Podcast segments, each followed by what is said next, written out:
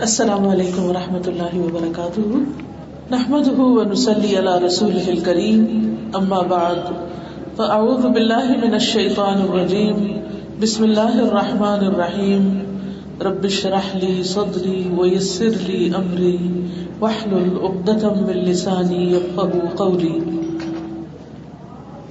اللہ سبحانہ و تعالی نے ہم سب انسانوں کو بے شمار نعمتوں سے نوازا ہے۔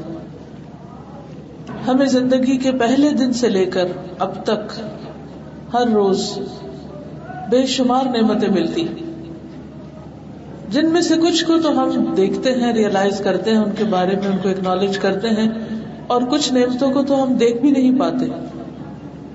اللہ تعالیٰ قرآن مجید میں فرماتے ہیں وہ اسبغ علیہ کم ظاہر تم و باطن کہ اللہ نے تم پر نچھاور کر دی ہیں، اپنی ظاہری نعمتیں بھی اور باطنی بھی۔ یعنی وہ جو تمہیں دکھائی دیتی ہیں اور وہ جو تم دیکھتے بھی نہیں۔ ان سب نعمتوں میں سب سے بڑی نعمت زندگی کی نعمت ہے۔ کیونکہ زندگی ہے تو سب کچھ ہے۔ زندگی نہیں تو کچھ بھی نہیں۔ ہم انسان باقی تمام مخلوقات سے ممتاز اس لیے ہیں۔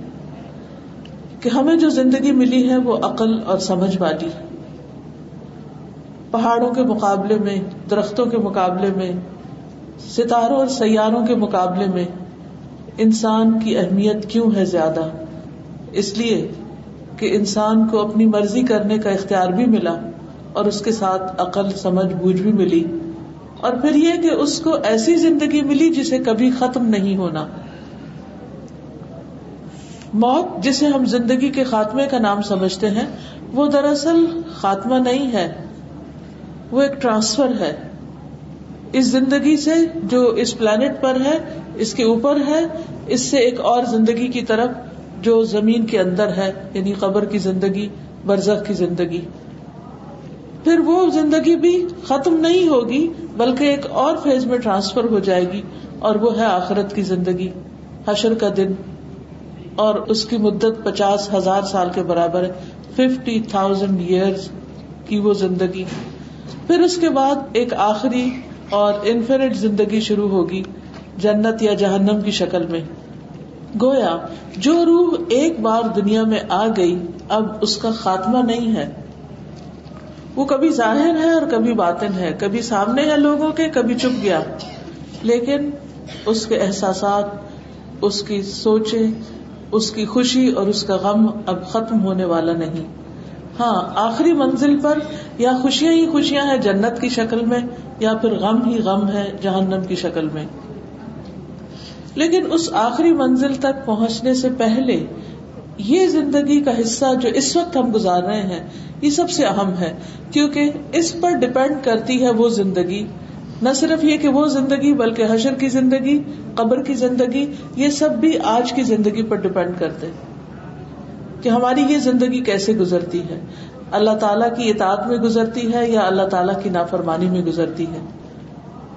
وہ زندگی خوشگوار ہوگی اگر یہ زندگی خوشگوار ہوئی۔ لیکن خوشگوار زندگی، خوبصورت زندگی، خوشحال زندگی کیسی زندگی ہے؟ جسے ہم دوسرے لفظوں میں کوالٹی لائف کہتے ہیں، تو کوالٹی لائف کیسی لائف ہے کہ جس پر بیسڈ ہماری پھر آخرت کی کوالٹی لائف ہے؟ اگر یہ کوالٹی ہمیں یہاں نہ ملی تو وہاں بھی نہیں ملے گی۔ امام ابن تیمیہ نے کہا کہ ایک جنت آخرت میں ہے اور ایک جنت دنیا میں ہے۔ جو دنیا کی جنت میں داخل نہیں ہوا، وہ آخرت کی جنت میں داخل نہ ہو سکے گا۔ دنیا کی جنت؟ جی ہاں دنیا کی جنت کہ جس میں انسان مشکل ترین حالات میں ہوتے ہوئے بھی دل کا سکون، اطمینان، چین، خوشی اور قرار پاتا ہے۔ موسم کیسا بھی ہو، اس کے آس پاس لوگ کیسے بھی ہو لیکن اس کا دل مطمئن ہوتا ہے، خوبصورت ہوتا ہے، خوشحال ہوتا ہے۔ اسے ہر آن اطمینان ہوتا ہے۔ یہ خوشی کس کو میسر ہوتی ہے، کس کو حاصل ہوتی ہے؟ اس کو جس کا حقیقی معنوں میں اللہ سبحان و تعالیٰ پر ایمان ہوتا ہے۔ قرآن مجید میں اللہ تعالیٰ فرماتے ہیں، سورت النحل آیت نمبر نائنٹی سیون ہے۔ من عامل صالحا من ذکر او انثى وهو مؤمن فلنحيينه حياة طيبة وَلَنَجْزِيَنَّهُمْ أَجْرَهُمْ بِأَحْسَنِ مَا كَانُوا يَعْمَلُونَ من عمل صالحا جس نے بھی نیک عمل کیے، اچھے اچھے کام کیے، من ذکر او انتھا خواب وہ مرد ہو یا عورت ہو، اس سے کوئی فرق نہیں پڑتا نو جینڈر ڈسکریمنیشن اچھے کام کوئی بھی کرے، مرد ہو یا عورت وہ ہوا مومن اور وہ مومن ہو۔ شرط اس بات کی ہے کہ اس کے اندر ایمان ہو۔ فلاں حیات طیبہ، تو ہم ضرور اس کو عمدہ زندگی کوالٹی لائف دیں گے۔ دنیا میں بھی اچھی زندگی دیں گے۔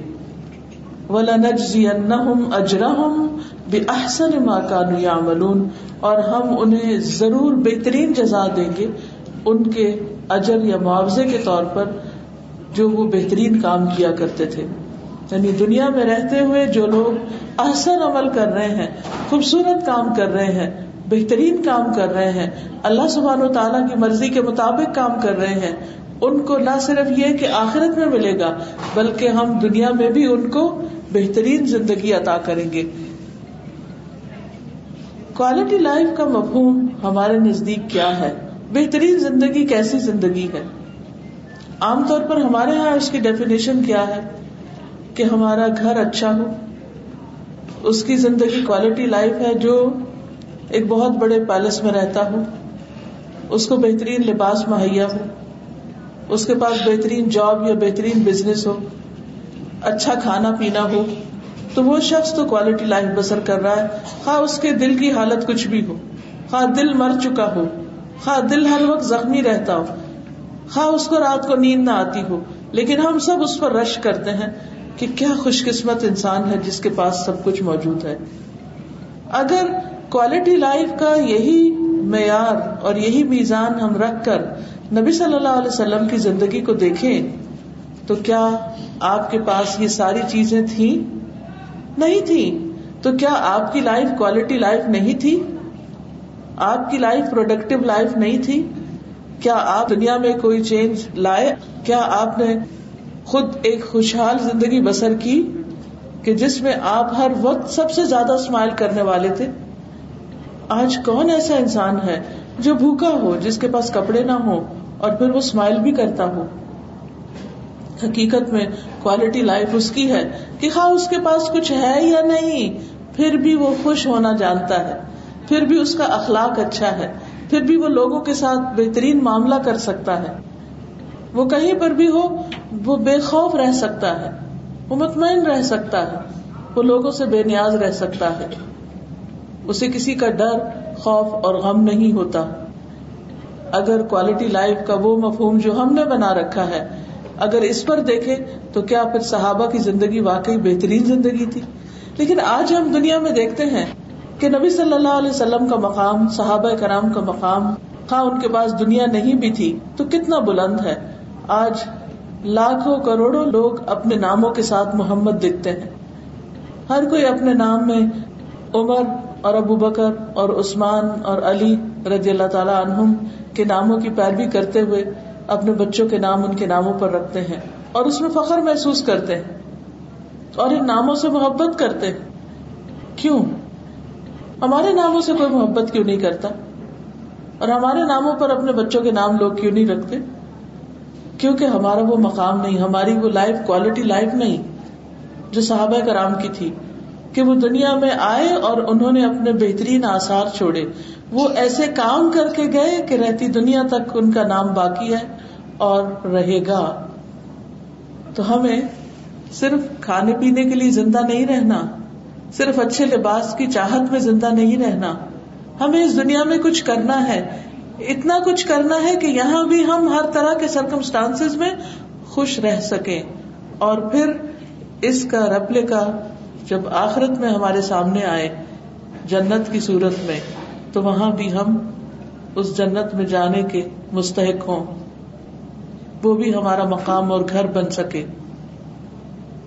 ہم سب کو اپنے آپ سے سوال کرنا چاہیے کہ کیا واقعی میرے دل میں ایک جنت ہے کہ جس میں میں جیتا ہوں؟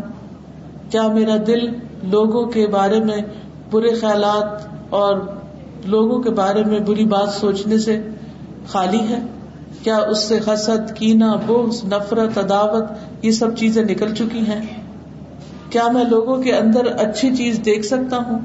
یا مجھے صرف ان کے اندر برائیاں ہی نظر آتی ہیں؟ کیا مجھے کریٹیسم کرنا زیادہ اچھا لگتا ہے یا آتا ہے؟ یا لوگوں کو اپریشیٹ کرنا؟ ہم سب کو اپنے آپ سے سوال کرنا ہوگا، خود اپنا محاسبہ کرنا ہوگا۔ اپنے آپ کو دیکھنا ہوگا کہ ہم کیسی زندگی بسر کر رہے ہیں۔ کیونکہ اللہ کا وعدہ ہے، جو اچھا عمل کرے گا، اس کو وہ دنیا کی زندگی بھی ضرور اچھی بسر کرائے گا۔ اور اس کے لیے حدیث ہمارے سامنے بہترین وضاحت پیش کرتی ہے۔ رسول اللہ صلی اللہ علیہ وسلم نے فرمایا اجب امر المؤمن، ان امرہ کلہ لہ خیر، ولیس ذلك لأحد الا للمؤمن۔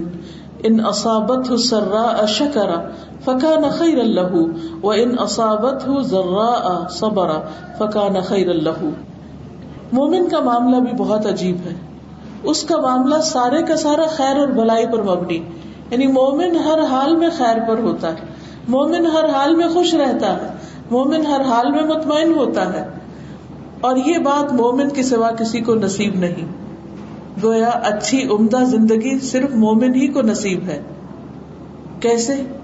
اگر اسے کوئی خوشی پہنچتی ہے، نعمت ملتی ہے، تو وہ شکر گزار ہوتا ہے، اپریشیٹ کرتا ہے، گریٹفل ہوتا ہے۔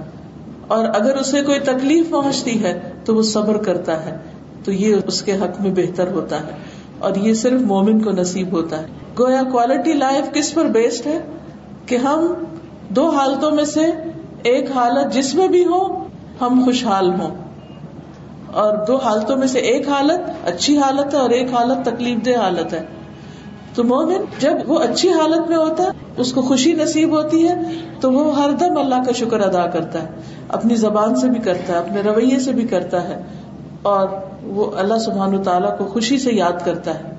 لیکن اگر کسی وقت، کیونکہ دن کے ساتھ رات بھی ہے، کہ اگر کسی وقت وہ خوشیاں نہ ملے اور جو کچھ ہے وہ بھی چھننے لگے تو بھی وہ اللہ کے فیصلوں پر راضی ہوتا ہے اور وہ اس وقت صبر کرتا ہے۔ صبر کا مطلب ہوتا ہے کنٹرول کرنا۔ کس چیز کو کنٹرول کرنا؟ اپنے خیالات کو کنٹرول کرنا۔ نیگیٹو تھنکنگ کو کنٹرول کرنا۔ اپنی زبان کو کنٹرول کرنا۔ یعنی تکلیف دہ باتیں کرنے سے پرہیز کرنا۔ دوسروں کو تکلیف دینے سے پرہیز کرنا۔ اپنے روز مرہ کے کاموں اور معمولات اپنے روز مرہ کی روٹین کو خراب نہ ہونے دینا۔ جو اگر خوشی کی حالت میں پروڈکٹیو ہے، تو غم اور دکھ اور تکلیف کی حالت میں بھی پروڈکٹیو رہنا اور کچھ نہ کچھ کرتے رہنا، اپنے وقت اور زندگی کو ضائع نہ کرنا۔ تو یہ ہے مومن کی ڈسکرپشن کہ وہ صرف خوشی کے وقت ہی خوش نہیں ہوتا، وہ تکلیف کے وقت میں بھی خوش ہونا جانتا ہے، مطمئن ہونا جانتا ہے۔ کیا سوچ کر کہ میرا رب اپنے بندوں پر ظلم نہیں کرتا؟ اللہ تعالیٰ کا وعدہ ہے وما انا بظلام للعبید میں بندوں پر ظلم کرنے والا نہیں ہوں۔ یعنی اگر کسی کو کوئی تکلیف پہنچی ہے، کوئی نقصان پہنچا ہے، کوئی دکھ ملا ہے، تو ایسا نہیں کہ اللہ تعالیٰ نے اس پر ظلم کیا ہے۔ قرآن مجید سے ہمیں پتا چلتا ہے کہ جب انسان پر کوئی تکلیف آتی ہے، تو وہ عام طور پر اس کے اپنے کیے کی بدولت ہوتی ہے، کوئی غلطی ہوتی ہے اس کی، وہ اس کو سامنے آ جاتی ہے۔ لیکن عموماً ہم اپنی غلطیوں کو دیکھ نہیں پاتے۔ سب سے بڑا حجاب جو ہمارے اوپر آیا ہوا ہے وہ اپنے آپ کو دیکھنے کا ہے۔ کہ ہم اپنے آپ کو ہم اتنا کور کر کے رکھتے ہیں کہ ہم اپنی غلطیاں نہیں دیکھ پاتے۔ لیکن مومن اپنی غلطیوں کو ہر آن دیکھنے والا ہوتا ہے۔ ازامت سے ہم طائف من شیطان ہی تدک کروں اگر شیطان کی طرف سے اس کو کوئی خیال بھی آ جاتا ہے، فوراً متنوع ہو جاتے ہیں۔ پر ادام مبصرون۔ وہ دیکھنے لگتے ہیں۔ کہ یہ جو وسوسا آیا ہے، یہ جو میرے دل میں برا خیال کسی کے بارے میں آیا ہے، تو یہ کیوں آیا ہے؟ اس کے پیچھے کیا وجہ ہے؟ اسے میرے اندر کی کیا خرابی ہے؟ یا مجھ پر کوئی تکلیف آئی ہے تو کیوں آئی ہے؟ مومن کو صرف تکلیف نہیں نظر آتی، مومن کو تکلیف کی وجہ بھی سمجھ میں آتی ہے کہ میری غلطی کہاں ہے، میرا قصور کہاں ہے، اور تکلیف آنے کی ایک وجہ یہ بھی ہوتی ہے کہ انسان کی تقدیر میں اللہ تعالیٰ نے کچھ ٹیسٹ لکھ رکھے۔ یعنی تکلیف یا آتی ہے غلطی کی وجہ سے ہمارے کسی گناہ کی سزا کے طور پر، کیونکہ آخرت میں تو اللہ تعالیٰ نے سزا، جزا رکھی ہے، لیکن دنیا میں بھی اللہ تعالیٰ نے کچھ نہ کچھ ایسی چیزیں رکھی ہیں کہ جس سے انسان آخرت کی تکلیف سے بچ جائے۔ آخرت سے پہلے دنیا میں ہی جھٹکا دے دیا جائے کہ وہ توبہ کر لے اور اپنی غلطی کو ریئلائز کرے۔ بہرحال، ایک وجہ تو یہ ہے کہ انسان کی غلطی ہے کوئی جو وہ اس کے سامنے آ گئی۔ اور اس معاملے میں ہم دیکھتے ہیں کہ اللہ کے نیک بندے اور جتنے اللہ کا تقوی رکھنے والے لوگ ہیں، وہ اتنی ہی جلدی اپنی غلطیوں کو سمجھ جاتے ہیں کہ میں نے قصور کہاں کیا، میری غلطی کہاں تھی۔ دوسری وجہ یہ ہے کہ تقدیر میں کچھ تکلیفیں اللہ نے لکھ دی ہیں اور یہ ہمارے پیدا کرنے سے پہلے ہی لکھ دی ہیں۔ اور اس کی بھی وجہ ہے۔ کیونکہ اللہ سبحان تعالیٰ اپنے بندوں کو دنیا میں آزما رہا ہے۔ سورت الملک میں اللہ تعالیٰ فرماتے ہیں اللہ خلق الموت والحیات لیبلوکم ایکم احسن عملا۔ کہ جس نے زندگی اور موت کو پیدا کیا تاکہ تمہیں آزما کر دیکھے کہ تم میں اچھے کام کون کرتا ہے۔ تو اچھے کام ہم اس وقت تو کرتے ہیں جب ہماری طبیعت اچھی ہوتی، ہمارا موڈ اچھا ہوتا ہے۔ لیکن اگر کوئی ہمیں ٹھیس پہنچا جائے، ہمیں ہرٹ کر دے تو پھر ہمارا موڈ اچھا نہیں رہتا، تو پھر ہم اچھے بھی نہیں رہتے۔ ہم اس وقت تک دوسرے پر خرچ کر سکتے ہیں جب تک دوسرے کا معاملہ ہمارے ساتھ اچھا ہے۔ جس وقت ہمارے رشتے دار ہمارے ساتھ اچھا سلوک نہ کرے، تو پہلی بات ہم کیا سوچتے کہ اب اس کے بعد ہم ان کی مدد سے ہاتھ کھینچ لیں گے۔ ابھی بہت ہی ہیومن ہے، کیونکہ حضرت ابو بکر رضی اللہ تعالیٰ انہوں نے بھی ایسے ہی کیا تھا۔ جب انہیں اپنے قریبی رشتے دار سے تکلیف پہنچی تھی، تو انہوں نے سوچا کہ میں اس کا وظیفہ بند کر دیتا ہوں۔ میں اس پر احسان کرتا ہوں اور یہ میری بیٹی پر بات کرتا ہے، تو اللہ سبحان تعالیٰ نے فوراً ایک تمبی کی کہ نہیں، ایسا نہیں ہو سکتا۔ جن کو اللہ نے زیادہ دے رکھا ہے، انہیں چاہیے کہ وہ اپنے غریب رشتے داروں پر خرچ کرتے رہیں۔ کیا تم نہیں چاہتے کہ اللہ تمہیں معاف کر دے؟ تو انہوں نے فوراً پہلے سے بھی دگنا وظیفہ اپنے اس رشتے دار کا کر دیا اور انہیں معاف بھی کر دیا۔ یہ قدرتی، ایک نیچرل سا ریئیکشن ہے۔ کہ جو ہمیں ستائے ہم واپس اس کو جواب دینے کو طے کوئی زبان سے کرے تو زبان، کوئی ہاتھ اٹھائے تو ہاتھ۔ بالکل نیچرل ہے ہمارے اندر۔ اور یہ اس کو دیکھنا ہو تو بچوں میں دیکھیے کہ بچوں کو اگر کوئی کچھ کہے تو فوراً ایک نہیں، دو لگاتے ہیں۔ اگر کوئی کسی کو تپڑ لگائے تو وہ بال بھی کھینچ لیں گے اس کے۔ اور خوب لڑائیاں کرتے ہیں۔ سارا دن مائیں گھروں میں دیکھ سکتی ہیں کہ بچے کس طرح ریئیکٹ کرتے ہیں۔ تو کچھ لوگوں کا بچپن ساری عمر نہیں جاتا، وہ بڑے ہو کر بھی ایسے ہی ریئیکٹ کرتے رہتے ہیں۔ تو بہرحال اللہ تعالیٰ نے کچھ تکلیفیں ہمارے حصے میں لکھ دی ہیں، ان سے ہمیں گزرنا ہی گزرنا ہوتا ہے۔ اور خود قرآن مجید میں اللہ تعالیٰ فرماتے ہیں من الخوف والجوع ونقص من الاموال والانفس والثمرات۔ کہ ہم تمہیں ضرور آزمائیں گے خوف کے ذریعے، بھوک کے ذریعے، مال، جان، پھلوں کی کمی کے ذریعے۔ یہ ہم تمہیں ان چیزوں میں نقصان دیں گے۔ یعنی کبھی تمہاری آمدنی کم ہوگی، کبھی تمہارے فصل پورا پھل نہیں لائے گا، کبھی تمہیں بچوں کی طرف سے کوئی تکلیف ہوگی، کبھی تمہارے جاب چلی جائے گی، کبھی تمہارے جسم میں کوئی بیماری آ جائے گی، کبھی کوئی عزیز پیارا دنیا سے رخصت ہو جائے گا۔ یہ سب چیزیں تمہیں فیس کرنا ہے اس زندگی میں، کیونکہ تمہارا ٹیسٹ ہو رہا ہے۔ جسے ایک شخص اگزام دیتا ہے ٹیسٹ دیتا ہے، تو ٹیسٹ میں کچھ بھی پوچھا جا سکتا ہے، کوئی بھی سوال کیا جا سکتا ہے۔ اور اس وقت انسان یہ نہیں کہہ سکتا کہ اتنا مشکل سوال کیوں مجھ سے کیا گیا۔ اور ساتھ ہمیں دعا بھی سکھا دی گئی کہ انسان اللہ سے دعا کرتا رہے کہ ایسا بوجھ نہ پڑے انسان پر کہ جسے وہ اٹھا نہ سکے۔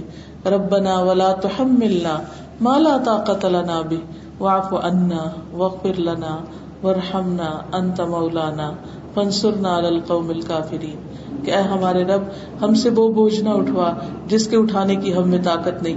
یعنی ٹھیک ہے تکلیفیں تو دنیا میں آنی ہے، لیکن ایسی تکلیف نہ آئے کہ جس کے بعد ہمارا ایمان خراب ہو جائے۔ یعنی ہمارے ایمان کا کوئی نقصان ہو جائے، ہمارے دین کا کوئی نقصان ہو جائے۔ اور ہمیں تو بخش دے، ہم پہ رحم فرما اور کافروں کے مقابلے میں ہماری مدد فرما۔ یعنی تکلیفیں جہاں سے بھی آئیں، تو ہمیں اتنا ہمت، حوصلہ عطا کر کہ ہم ان کو برداشت کر سکیں۔ تو کہنے کا مطلب یہ ہے کہ مومن خوشحالی میں بھی اللہ کا شکر گزار ہے اور تکلیف میں بھی شکر گزار ہوتا ہے۔ صبر کے ساتھ شکر بھی کرتا ہے۔ وہ کیا سوچ کے شکر ادا کرتا ہے کہ اللہ تعالیٰ نے مجھے دنیا میں اس توبہ کا موقع دے دیا۔ عام طور پر ہماری دعائیں کیسی ہوتی ہیں؟ لیکن جب ہمیں کوئی تکلیف آتی ہے تو ہماری دعا کیسے ہو جاتی؟ جب کوئی غم آتا دل پہ بوجھ جاتا تو ہماری دعا میں بہت شدت پیدا ہو جاتا ورنہ نارمل روٹین کے حالات میں کیا ہوتا ہے کہ ہم نماز پڑھتے ہیں، عام طور پہ تصویر بھی مشکل ہوتی ہے اور دعا کچھ مانگتے، کچھ نہیں مانگتے اور اٹھ جاتے لیکن جب کوئی دکھ، بیماری، تکلیف، پریشانی، مال جان کی کمی آتی ہے تو پھر ہماری دعائیں کئی گنا بڑھ جاتی ہیں۔ پھر وظائف بھی شروع کر دیے جاتے ہیں، پھر دوسروں سے بھی ریکویسٹ کی جاتی ہے کہ وہ بھی دعا کرے پھر ہمارا صدقہ خیرات بھی بڑھ جاتا ہے۔ ہمارے بہت سارے ایسے کام ہم سوچنے لگتے ہیں، کرنے لگتے ہیں جو اس سے پہلے ہمیں بھولے ہوتے ہیں۔ بہت سے وعدے جو ہم نے لوگوں سے کر رکھے تھے وہ ہمیں یاد آ جاتے ہیں۔ اب جیسے جیسے انسان کی عمر زیادہ ہوتی جاتی ہے، بڑھاپا بذات خود ایک بیماری بن جاتا ہے جس کا کوئی علاج بھی نہیں ہے۔ تو اس صورت میں آپ دیکھیے کہ جب کوئی تکلیف آتی ہے، کوئی جھٹکا لگتا ہے تو انسان فوراً کیا سوچتا ہے کہ مجھے دنیا سے جانا ہے؟ کہیں ایسا نہ ہو یہ بیماری میری موت کا ذریعہ بن جائے۔ اگر انسان مستقل طور پر جوان رہے، مستقل طور پر صحت مند رہے، تو وہ مرنے کا نہ سوچے۔ اور جب وہ مرنے کا سوچتے نہیں، تو مرنے کی تیاری بھی نہیں کرتے۔ اور موت تو برحق ہے، اسے تو آنا ہی آنا ہے۔ موت کی مثال امام غزالی نے اس طرح دی کہ جیسے کوئی شخص ہو اور اس کے پیچھے ایک شیر لگا ہو اور وہ اس سے بھاگ کر ایک کنویں کے اندر اتر جائے، کنویں کی رسی پکڑ کر۔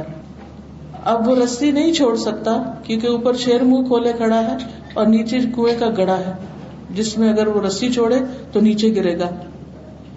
اسی کنویں کے اندر ایک شہد کی مکھیوں کا چھتا بھی ہے، جس سے ایک ایک ڈراپ ہنی جو ہے وہ نیچے گر رہا ہے۔ تو وہ تھک ہار کر ایک اپنا منہ آگے کرتا ہے تو ایک ڈراپ آف ہنی اس کے منہ میں آتا ہے، اس کی سویٹنس اتنی ہوتی ہے کہ جس سے اس کو شیر بھی بھول جاتا ہے، گڑا بھی بھول جاتا ہے اور وہ رسیاں بھی، جس کے ساتھ وہ لٹک رہا ہے۔ لیکن اس رسی کے ایک طرف اوپر کو سفید چوہا اور نیچے کو کالا چوہا وہ رسی بھی کاٹ رہا ہے۔ تو یہ کیا ہے دراصل؟ شیر تو موت ہے گڑھا نیچے قبر ہے۔ اور رسی کاٹنے والے چوہے دن اور رات ہے سفید چوہا دن ہے اور کالا چوہا رات ہے۔ جو ہر روز ہماری زندگی کی رسی کاٹ رہے ہیں، کاٹ رہے ہیں، کاٹ رہے ہیں، کاٹ رہے ہیں اور ایک دن پوری رسی کٹ جائے گی اور انسان قبر کے گڑھے میں اتر جائے گا۔ اس سے کوئی بھی بھاگ نہیں سکتا۔ دراصل یہ دنیا ہے تو ایک کنویں کی طرح۔ آخرت کے مقابلے میں دنیا کیا ہے؟ کچھ بھی نہیں ہے۔ لیکن ہم ایک ڈراپ آف ہنی کی خاطر، ایک قطرہ پانی کی خاطر ہم اپنے موت کو بھی بھول گئے، وہ رسیاں کٹنے کو بھی بھول گئے، اس گڑے کو بھی بھول گئے، ہر چیز بھول گئے۔ یہ دنیا کا دھوکا ہے، یہ متا الحیات دنیا متا الغرور ہے۔ تو اللہ سبحان و تعالیٰ کبھی کبھی وہ جھٹکا لگا کے ہمیں یاد دلاتا دیکھو نیچے گڑا ہے۔ دیکھو، باہر کو نہیں نکلنا، شیر ہے وہاں۔ موت ہے تمہاری آگے۔ تو یہ بیماریاں، یہ تکلیفیں، یہ اپنوں کی اور یہ غیروں کی۔ کیونکہ عقل مند وہ ہے جو دوسرے کی تکلیف سے سبق سیکھے۔ یعنی اپنے پر آتی ہے تو انسان سبق سیکھتا ہی ہے، لیکن عقل مند وہ ہے، جب کسی اور پر کوئی بیماری آئے تو فوراً اپنے آپ کو یاد رکھے، اپنے بارے میں سوچے کہ اس کا کیا ہوگا۔ تو بہرحال حقیقت یہ ہے کہ انسان بہت تھوڑے دن کے لیے ہے اس دنیا میں، لیکن اس دنیا کو سب سے زیادہ امپورٹینس اس لیے دینی چاہیے کہ اس میں ہمیں اچھے اچھے کام کرنے کا موقع ہے۔ اور اچھے کام کون سے ہیں جو اللہ تعالیٰ کی پسند کے مطابق۔ آپ ساری دنیا کو خوش کر دیں۔ پوری دنیا میں آپ کا ڈنکا بجے۔ سب لوگ آپ پر واہ واہ کرے لیکن اگر اللہ تعالیٰ آپ کے اس کام سے راضی نہیں، تو کچھ بھی نہیں۔ اس لیے ہمیں کوشش یہ کرنی چاہیے کہ اس دنیا میں رہتے ہوئے اپنی زندگی کو ایسے کاموں میں گزارے کہ جس سے ہمارے دل کو اطمینان اور سکون بھی ہو، جس میں ہمیں خوشی بھی ہو۔ جس کے ذریعے ہمارے ایمان میں مضبوطی آئے کہ ہم دکھوں اور تکلیفوں کو سہ سکیں، کیونکہ وہ تو ہر شخص کی زندگی میں، وہ تو پیغمبروں کی زندگی میں بھی تھے اور وہ صحابہ کی زندگی میں بھی تھے اور وہ ہر نیک انسان کی زندگی میں دکھ اور تکلیف ہوتے ہیں۔ لیکن وہ دکھ اور تکلیف اس کو میٹر نہیں کرتے اگر اس کے دل میں اللہ کی محبت اور اللہ کی یاد ہوتی ہے۔ تو خوشحال زندگی بسر کرنے کے لیے سب سے پہلی چیز ایمان اور عمل صالح ہے۔ ایمان اور نیک عمل۔ اور ایمان کیا ہے؟ اللہ پر پورا یقین، اللہ پر پورا توکل۔ ہر حال میں اللہ سے راضی ہونا، نعمتوں کو اپریشیٹ کرنا، لوگوں کے اندر خامیاں نہیں، خوبیاں ڈھونڈنا، جہاں کہیں نعمت نظر آئے اس پر شکر ادا کرنا۔ منہ سے بول کر بھی۔ یعنی جب کوئی چیز ملے تو اکیلے میں کہ اللہ تعالیٰ آپ کا شکر ہے۔ الحمد للہ تو ہم کہتے ہی ہیں، لیکن زبان سے اپنی زبان میں بھی بول کے کہیں، یا رب پاک آپ کا شکر ہے، آپ نے مجھے یہ نعمت دی، میں آپ سے بہت راضی ہوں۔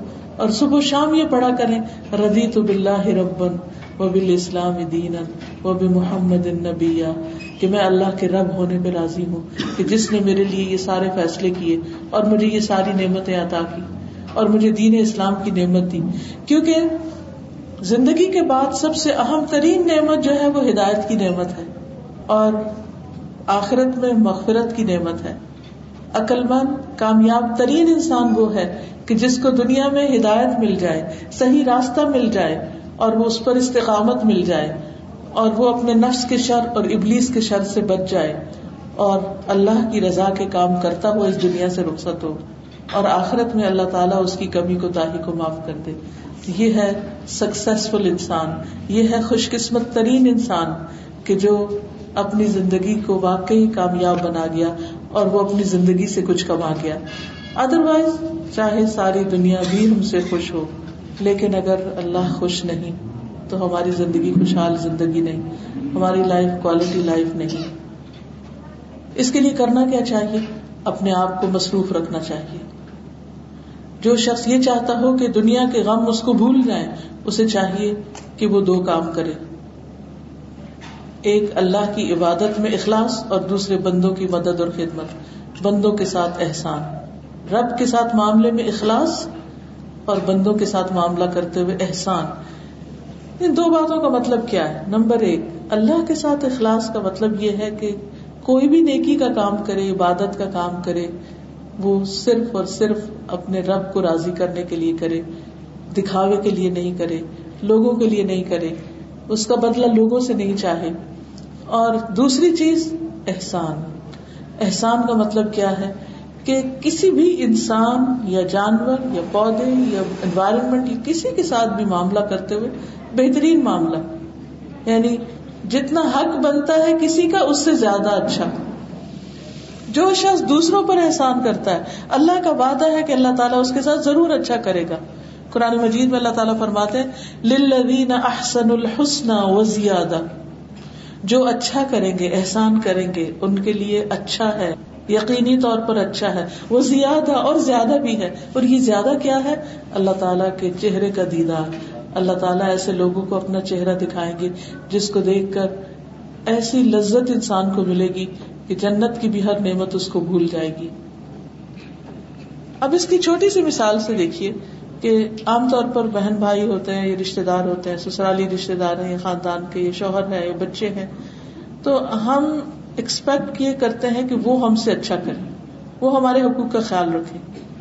اور ہم بھی اپنے طور پر اچھا کرنے کی کوشش کرتے ہیں، لیکن جہاں وہ اچھا نہیں کرتے، وہاں ہم اچھا کرنا چھوڑ دیتے ہیں، یہ احسان نہیں۔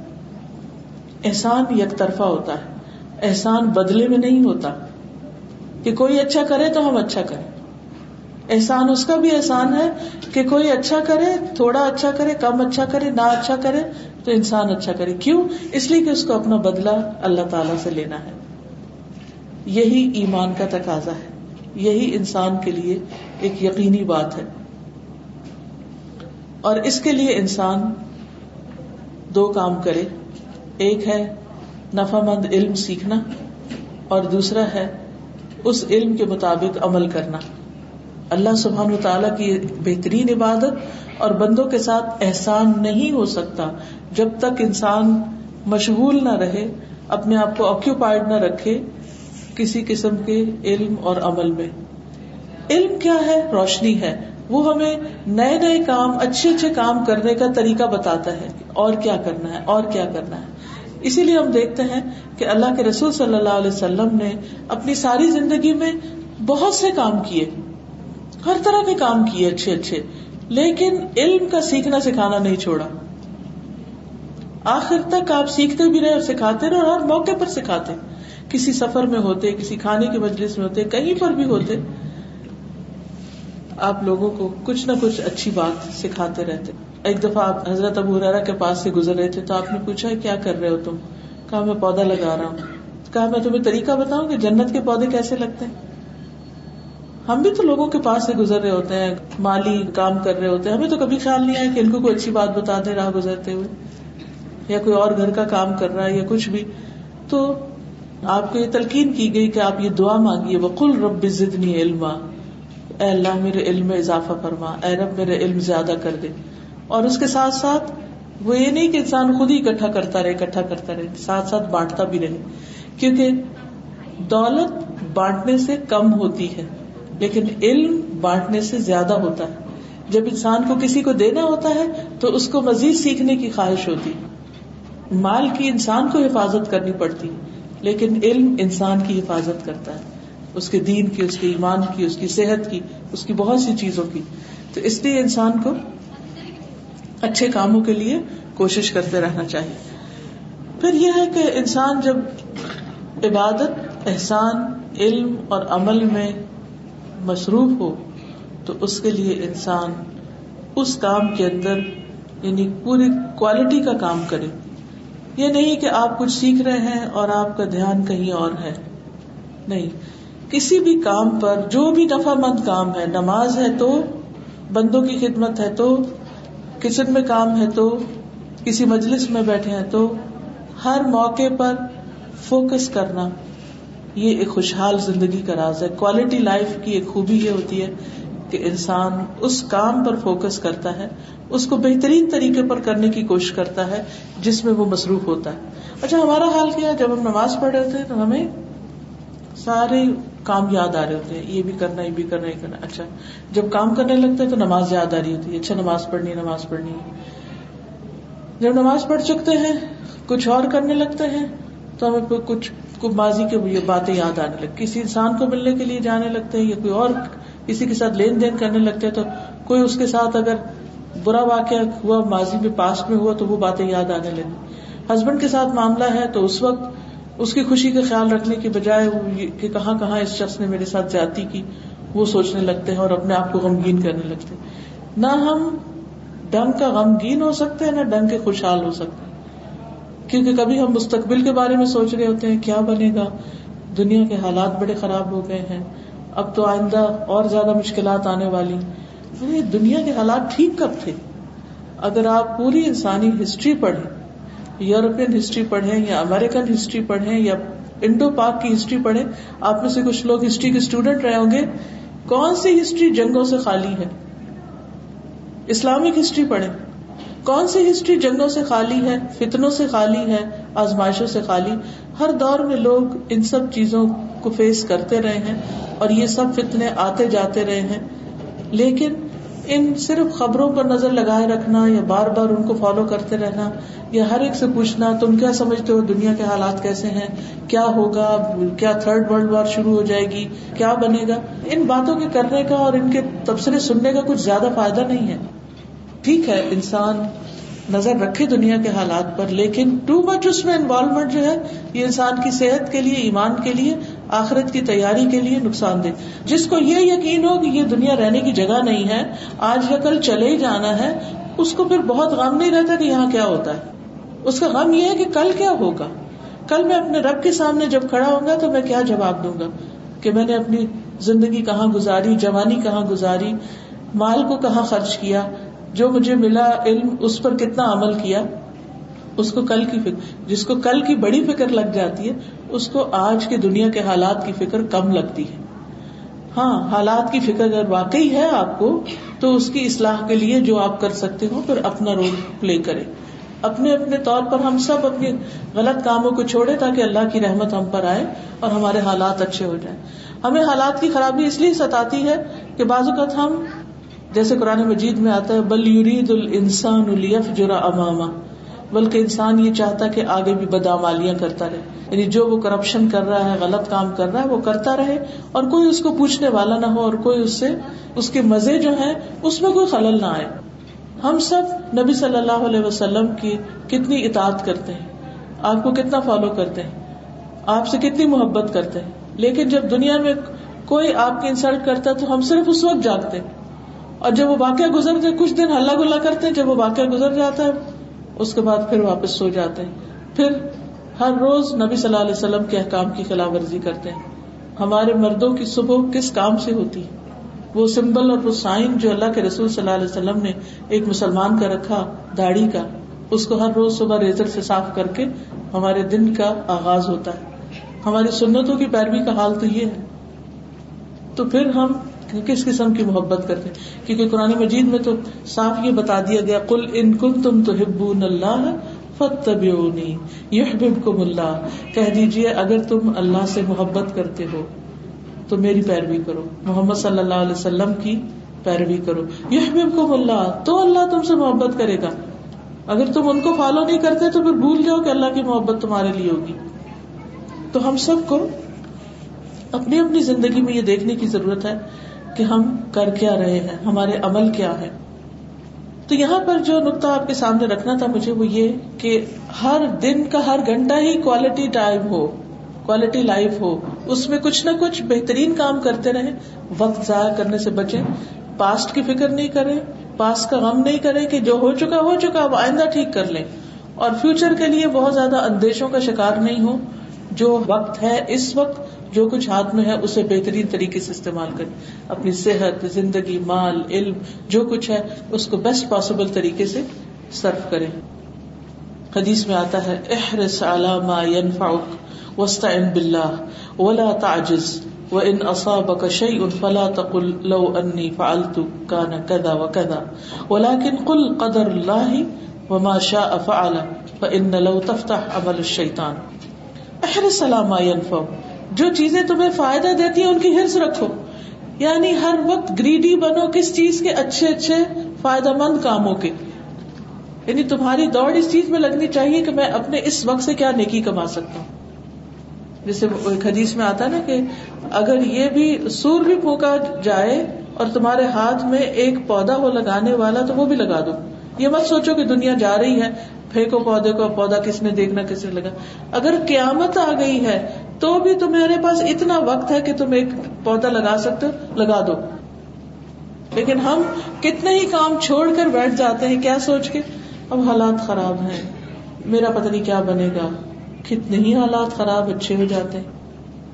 کتنے ہی لوگ پریشانیوں سے باہر نکل آتے ہیں، بیماریوں سے صحت یاب ہو جاتے ہیں۔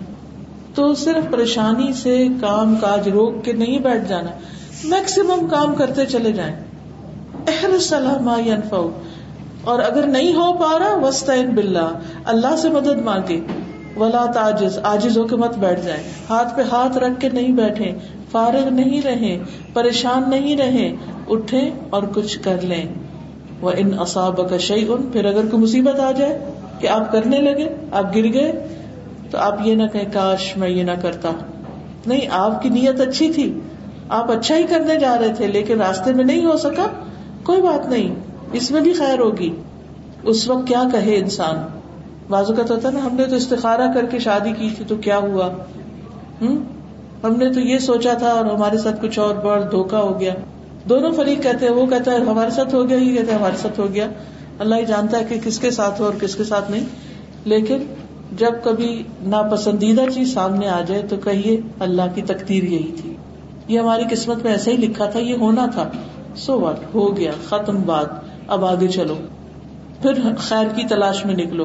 اب اس پہ غم نہیں مناتے رہو۔ کاش مت کہو کیونکہ اس سے شیطان کا دروازہ کھل جاتا ہے۔ وہ تمہیں غمگین رکھتا ہے۔ اس لیے ہونا یہ چاہیے کہ انسان کو ہر وقت کچھ نہ کچھ مفید کام کرتے رہنا چاہیے۔ اگر کچھ بھی نہیں آپ کے پاس کرنے کو، اللہ نے بہت مددگار دے رکھے ہیں، سب کام وہی کرتے ہیں۔ تو آپ اللہ کا ذکر کرتے رہیے۔ الاکثار من ذکر اللہ تعالی increase in the remembrance of Allah زیادہ سے زیادہ وقت اللہ کی یاد میں لگائیے. رسول اللہ صلی اللہ علیہ وسلم نے فرمایا، مجھے سبحان اللہ والحمد للہ ولا الہ الا اللہ، واللہ اکبر، ولا حول ولا قوت الا باللہ کہنا. پوری دنیا سے زیادہ محبوب ہے جس پہ سورج نکلتا ہے. یعنی دنیا میں جتنی بھی دولت ہے جتنی بھی اچھی اچھی چیزیں، ان سب سے پیاری چیز مجھے اللہ کے ذکر کرنا ہے۔ یعنی انسان اپنے وقت کا ایک بڑا حصہ دنیا کے پیچھے بھاگتے ہوئے گزارتا ہے۔ ٹھیک ہے، ضرورت کی دنیا تو ہو، لیکن باقی اپنا کوالٹی ٹائم اللہ کے ذکر میں گزارے۔ اللہ کا ذکر دلوں کو اطمینان بخشتا ہے۔ سارے غم، دکھ، پریشانیاں ختم ہو جائیں گی اگر آپ کثرت سے اللہ کا ذکر کریں گے۔ ہر نماز کے بعد سبحان اللہ الحمد للہ اللہ اکبر، تینتیس تینتیس بار اور آخری بار لا الہ الا اللہ وحدہ، لا شریک لہ لہ الملک و لہ الحمد وهو على كل شيء قدیر۔ فرمایا کہ جو یہ ہر نماز کے بعد پڑھے گا، وہ اپنے سے آگے جو نیک لوگ ہیں، ان تک پہنچ جائے گا اور پیچھے والے اس تک نہیں پہنچ سکے گی۔ اور وہ اپنے سب لوگوں کے بیچ میں جتنے بھی اس کے آس پاس رہتے ہیں، اللہ کی نظر میں سب سے بہترین ہوگا، سب سے بہترین۔ لیکن ایک منٹ لگتا ہے بس یہ عمل کرنے میں۔ مگر ہم سلام پھیرتے ہیں اور اٹھ جاتے ہیں تصویر نہیں کرتے۔ کیا ہم نہیں چاہتے کہ ہمارا شمار سابقون سابقون میں ہو؟ کیا ہم نہیں چاہتے کہ ہم نیکیوں میں سب سے آگے ہوں، اللہ تعالیٰ کو پسند، اللہ کی محبت رکھنے والے اور اللہ تعالیٰ ہم سے محبت کرے؟ تو جب ایک شخص اپنے وقت کو اللہ کے ذکر میں لگاتا ہے چاہے نماز کے بعد ہو، چاہے نماز کے اندر ہو، چاہے عام چلتے پھرتے کام کاج کرتے، تو وہ دراصل اپنی زندگی کو کیش کر رہا ہوتا ہے، اپنی آخرت کو بلند ترین درجوں تک لے جانے کی کوشش کر رہا ہوتا ہے۔ پھر اسی طرح ایک ہے اللہ کا ذکر، اس طرح کرنا کہ سبحان اللہ الحمد للہ پڑھنا۔ دوسرے، اللہ کی بلیسنگ کے بارے میں بات کرنا۔ Talk about the blessing of Allah سبحان و تعالی کسی مجلس میں بیٹھ جائیں، لوگ اپنی بیماریاں، تکلیفیں، پریشانیاں، مال کی کمی، جان کی کمی، اس کا ذکر بہت کرتے ہیں۔ جاب چلی گئی، فلاں ہو گیا، فلاں ہو گیا، کوئی اچھی خبر نہیں دیں گے آپ کو۔ اور کچھ نہیں تو سروٹس کے مسئلے لے کے بیٹھ جائے گی وہ اس نے یہ دھوکا دے دیا، وہ یہ توڑ دیا، یہ لے کے چلی گئی۔ ماسیوں کی باتیں شروع ہو جائے گی۔ سروٹس کی باتیں شروع ہو جائیں گی۔ یعنی ہر وقت کچھ نہ کچھ خراب چیز ہی ہے جو ہمارے حواس پہ تاری رہتی ہے اور اس کا ذکر ہم زیادہ کرتے ہیں۔ تو ہمیں اپنے اوپر ایک چیک رکھنا ہے کہ سارے دن میں ہم بلسنگس کا ذکر زیادہ کرتے ہیں یا ٹریجڈیز کا زیادہ کرتے ہیں۔ تو جو شخص خوش رہنا چاہتا ہے، اس کو بلسنگس کا ذکر زیادہ کرنا چاہیے۔ یہ بھی اللہ کا ذکر ہے۔ کیونکہ بندہ جب الحمد للہ کہتا ہے، اللہ اس سے راضی ہو جاتا ہے، اللہ تعالیٰ اس سے خوش ہوتا ہے۔ تکلیف بھی ہو تو نبی صلی اللہ علیہ وسلم اس وقت بھی کہتے تھے الحمد للہ اللہ کل حال۔ ہر حال میں اللہ کا شکر ہے۔ اس سے بری بھی تکلیف ہو سکتی تھی، اس سے بڑا بھی حادثہ ہو سکتا تھا۔ اس لیے پریشان رہنا چھوڑیے۔ جینا سیکھیے اور جینے کے لیے ذکر کی کثرت اور بلیسنگس کا ذکر۔ اللہ سبحان تعالیٰ کے نعمتوں کا ذکر۔ اما بن احمد ربی کا فحدث۔ پھر اسی طرح اس بات کی کوشش کہ انسان اپنے دکھ اور غم اپنی زندگی سے مائنس کرے۔ وہ کیسے؟ اپنے سے چھوٹے کو دیکھ کر۔ دنیا کے معاملے میں اپنے سے کم تر کو دیکھ کر۔ اور تکلیف کے معاملے میں اپنے سے اوپر والے کو دیکھ کر کیونکہ آپ صلی اللہ علیہ وسلم نے فرمایا کہ تم اپنے سے نیچے والے کو دیکھو، اس کو نہ دیکھو جو تم سے زیادہ مال و دولت رکھتا ہے یا زیادہ نعمتیں رکھتا ہے۔ اس طرح تم اللہ کی نعمتوں کو حقیر نہیں سمجھو گے۔ تمہیں جو کچھ ملا اس کو بھی اپریشیٹ کرو گے۔ تو یہ ایک طریقہ ہے خوش رہنے کا۔ پھر اسی طرح جب انسان دوسروں کی تکلیف دیکھے گا تو اپنی تکلیف بھولے گا اور اپنی تکلیف میں پچھلی بھی بھولے، اب کی بھی بھولے۔ اپنے آپ اپنی اٹینشن ڈائیورٹ کرے تاکہ اس کی زندگی کسی کام آ سکے۔ اس کے لیے نبی صلی اللہ علیہ وسلم نے ایک بہت خوبصورت دعا ہمیں سکھائی ہے۔ اگر دن کی ایک نماز کے بعد بھی پڑھ لیں تو ان شاء اللہ بہت فائدہ ہوگا، زندگی بہتر ہو جائے گی۔ کوالٹی لائف کے لیے دعا ہے۔ اللہ اسلح لی دینی اللہ ہوا عصمت و امری و اسلح لی دنیا اللہ فی ہا معاشی۔ و اسلح لی آخرتی اللہ فی ہا معادی وجعل الحیات زیادت لی فی کل خیر وجعل الموت راحت لی من کل شر. اے اللہ، میرے دین کی اصلاح کر دے۔ جو میرے معاملے کے بچاؤ کا ذریعہ ہے یعنی جس کی وجہ سے میری نجات ہوگی۔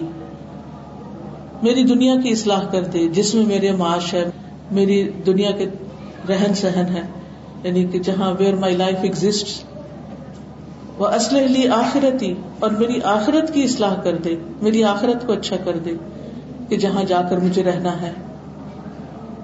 اور وجہ الحیات زیادہ تلیفی کل خیر میری زندگی میں خیر ہی خیر بھر جائے، خیر ہی میں اضافہ ہوتا رہے۔ یعنی میری زندگی ہر دم خیر کو انکریز کرتی رہے۔ یعنی اچھے اچھے کام کرتے رہو تاکہ بھلائیاں مجھے زیادہ ملے اور میری موت کو ہر شر سے بچنے کا ذریعہ بنا دے۔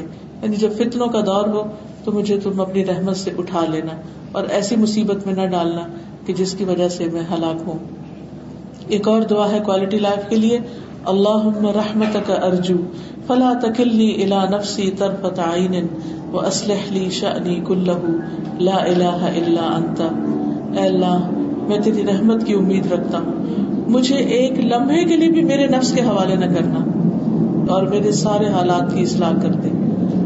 تیرے سوا کوئی الہ نہیں۔ نبی صلی اللہ علیہ وسلم اس کو صبح کی دعا میں پڑھا کرتے تھے اور اس دعا کو پڑھنا نہیں بھولنا چاہیے۔ تو جب انسان یہ دعائیں پڑھے گا تو انشاءاللہ اس کے اندر ایک پاور آئے گی، ایک انرجی اس کو ملے گی کہ جس سے وہ دنیا کی مشکلات کو اپنے لیے ہلکا سمجھے گا اور اس کے لیے پھر کوشش بھی کرے گا۔ پھر یہ ہے کہ کسی بھی برے خیال کو اپنے اوپر حاوی نہ ہونے دیں۔ زیادہ دیر تک اس کو اپنے اوپر نہیں رکھے، یا کسی سے بات کرے، یا ذکر کرے، یا نفل پڑھ کے دعا کرے۔ نبی صلی اللہ علیہ وسلم پر جب کوئی پریشانی آتی تھی، فوراً نوافل پڑھتے تھے یا کوئی ایسا کام شروع کر دے، اگر رونے کو دل چاہ رہا رو لیں ایک دفعہ خوب لیکن اس کے بعد اس کو بلانے کی کوشش کرے۔ یعنی نعمتوں کو اپریشیٹ کرنے کے لیے غموں کو بلانے کی ضرورت ہے۔ اور اس کے لیے اللہ پر توکل ضروری ہے۔ اللہ پر بھروسہ۔ اللہ پر توکل جو ہے، یہ آدھا ایمان ہے۔ کہ اللہ ہے نا؟ جب کوئی بڑے سے بڑا حادثہ ہو جائے بڑی سے بڑی مشکل آ جائے، کوئی فوت ہو جائے، کوئی چیز چھن جائے اور آپ کے اوپر غم کا پہاڑ ٹوٹ پڑے، فوراً ایک جملہ بولے، اللہ ہے نا؟ حسبی اللہ نعم الوکیل۔ دنیا تو ساری بے وفا ہے، چاہے اپنے بچے ہوں، چاہے مال و دولت ہو کچھ بھی پاس رہنے والا نہیں، سب چھوڑنے والے ہیں۔ صرف اللہ ہی ہے جو بندے کے ساتھ ہوتا ہے۔ نبی صلی اللہ علیہ وسلم نے غار سور میں کیا فرمایا تھا حضرت ابو بکر سے؟ لا تحزن، ان اللہ معنا۔ غم نہیں کرو ڈونٹ بی سیڈ اللہ ہمارے ساتھ ہے۔ جب کوئی سیڈ ہو رہا ہو تو اس کو بھی یہ سنائیے۔ غم نہیں کرو، اللہ ہمارے ساتھ ہے۔ یہ مشکل چلی جائے گی، رات کا اندھیرا ختم ہو جائے گا۔ اللہ تعالیٰ فرماتے وہ میں توکل اللہ حسب جو اللہ پہ بھروسہ کرے گا، اللہ اس کو کافی ہو جائے گا۔ کر کے تو دیکھے۔ کام ہمارے ہاتھ میں نہیں ہوتے، ہماری کوئی طاقت نہیں۔ لا حول ولا قوت الا باللہ۔ کوئی طاقت اور زور نہیں مگر اللہ کا۔ ساری طاقت اللہ کے پاس ہے، ہمارے پاس کچھ نہیں۔ ان اللہ اللہ کل شعین قدیر۔ بے شک اللہ ہر چیز پر قدرت رکھتا ہے۔ اس لیے کسی چیز کا غم نہ کھائے سب کچھ اللہ کر سکتا ہے، اس کو پکارتے رہے پھر اسی طرح اگر بندوں سے کوئی تکلیف پہنچ رہی ہے تو اس کو دور کرنے کا طریقہ کیا؟ ان سے اچھا سلوک شروع کر دے۔ قرآن مجید میں اللہ تعالیٰ فرماتے ہیں ادفا بلتی ہی احسن۔ برائی کو اس طریقے سے دور کرو جو اچھا۔ تو برائی دور ہو جائے گی، تکلیف ہٹ جائے گی تمہاری۔ کیونکہ اگر آپ گالی کا جواب گالی سے دیں گے تو وہ تکلیف دور نہیں ہوگی۔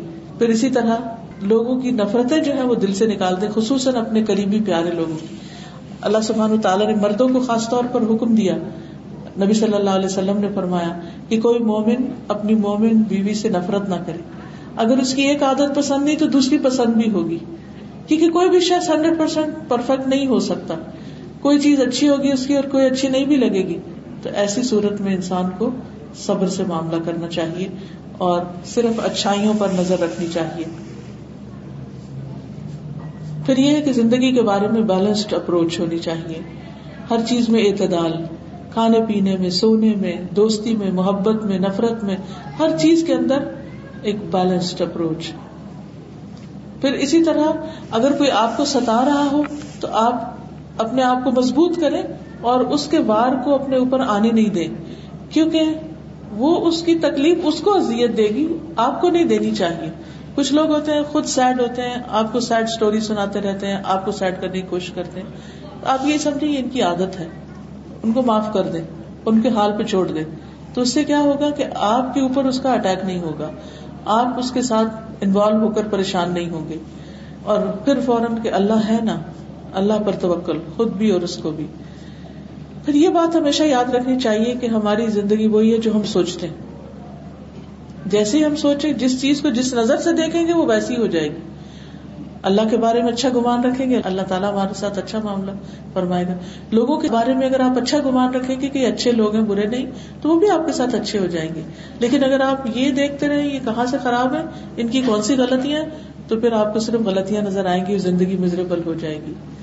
پھر اسی طرح یہ ہے کہ لوگوں سے کسی شکریہ کی توقع نہ رکھے کہ آپ کسی کے ساتھ احسان کریں اور انتظار رہے کہ کب تھینک یو بولے نہیں تھینک یو کا انتظار ہی نہ کریں اور دل میں بھی نہ رکھیں۔ تو آپ کا دل خوش رہے گا۔ کیونکہ جب آپ نے ایکسپیکٹ کیا کہ کوئی تھینک یو کہ تو پھر اس نے تھینک یو نہیں کیا، تو پھر آپ کے دل کو غم لگ جائے گا۔ تو اپنے آپ کو غم سے بچائیں اور اللہ سبحان تعالیٰ سے جزا طلب کریں۔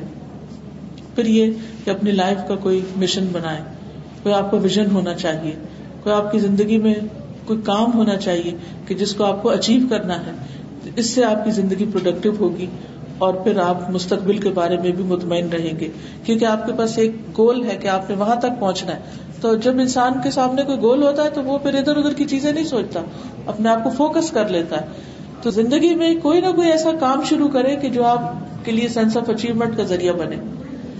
پھر اسی طرح اپنے کام جو کرنے ہیں، اپنے جو بھی آپ کا گول سیٹ آپ نے کیا اپنی زندگی کے لیے تو اس کے لیے آپ اپنی لائف کو پھر پرائرٹائز کریں کہ کون سے کام زیادہ امپورٹنٹ ہے تو آپ کو پہلے کرنے ہیں، کون سے ان امپورٹنٹ ہے ان کو پیچھے کرنے کیونکہ اللہ سبحان و تعالیٰ قدرتی طور پر بندے کے اندر ایک بے چینی پیدا کر دیتا ہے جو اپنی زندگی کو جب وہ ضائع کر رہا ہوتا ہے۔ جب بھی آپ زندگی میں ان امپورٹنٹ کام کریں گے تو آپ کی اندر پریشانی بڑھے گی۔ جب آپ امپورٹنٹ کاموں کو وقت دیں گے اور ٹال مٹول سے کام نہیں لیں گے تو آپ کے اندر ایک سکون بڑھے گا۔ تو اللہ تعالیٰ سے دعا ہے کہ وہ ہماری زندگی کو ایک خوشحال زندگی بنائے اور ہمیں اپنی پسند کا بنا لے اور ہماری اس زندگی کو بھی خوشحال بنائے اور آخرت کو بھی کثرت سے دعا کو مانگے۔ ربنا آتنا فی دنیا حسنتا و فی الآخرت حسنتا وقنا عذاب النار۔ واخر دعوانا الحمد للہ رب العالمین۔ سبحان اللہ والحمد للہ ولا الہ الا اللہ واللہ اکبر ولا حول ولا قوة الا باللہ العلی العظیم اللهم صل على محمد وعلى آل محمد كما صليت على إبراهيم وعلى آل إبراهيم إنك حميد مجيد. اللهم بارك على محمد وعلى آل محمد كما باركت على إبراهيم وعلى آل إبراهيم إنك حميد مجيد. یا اللہ پاک، جو کچھ ہم نے پڑھا ہے، ہمیں اس پر عمل کرنے والا بنا۔ یا اللہ، ہماری دنیا کی زندگی کو بھی بہترین بنا اور آخرت کو بھی بہترین بنا۔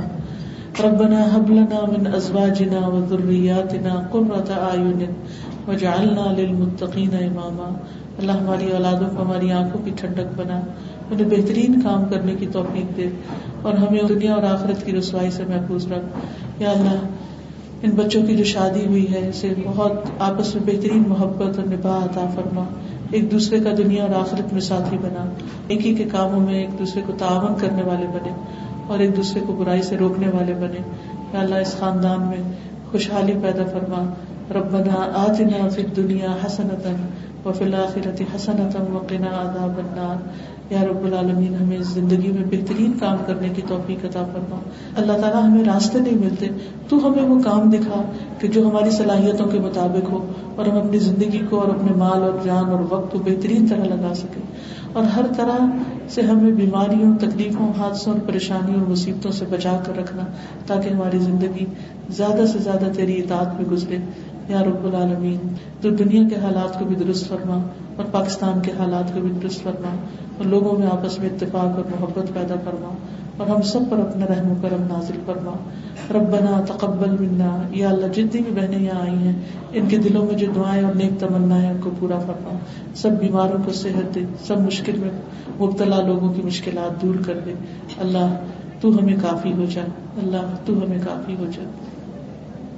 ربنا تقبل منا انك انت السميع العليم وتب علينا انك انت التواب الرحيم وصلى الله تعالى على خير خلقه محمد وعلى اله واصحابه واهل بيته اجمعين برحمتك يا ارحم الراحمين الهي امين سبحانك اللهم وبحمدك اشهد ان لا اله الا انت استغفرك واتوب اليك السلام عليكم ورحمه الله وبركاته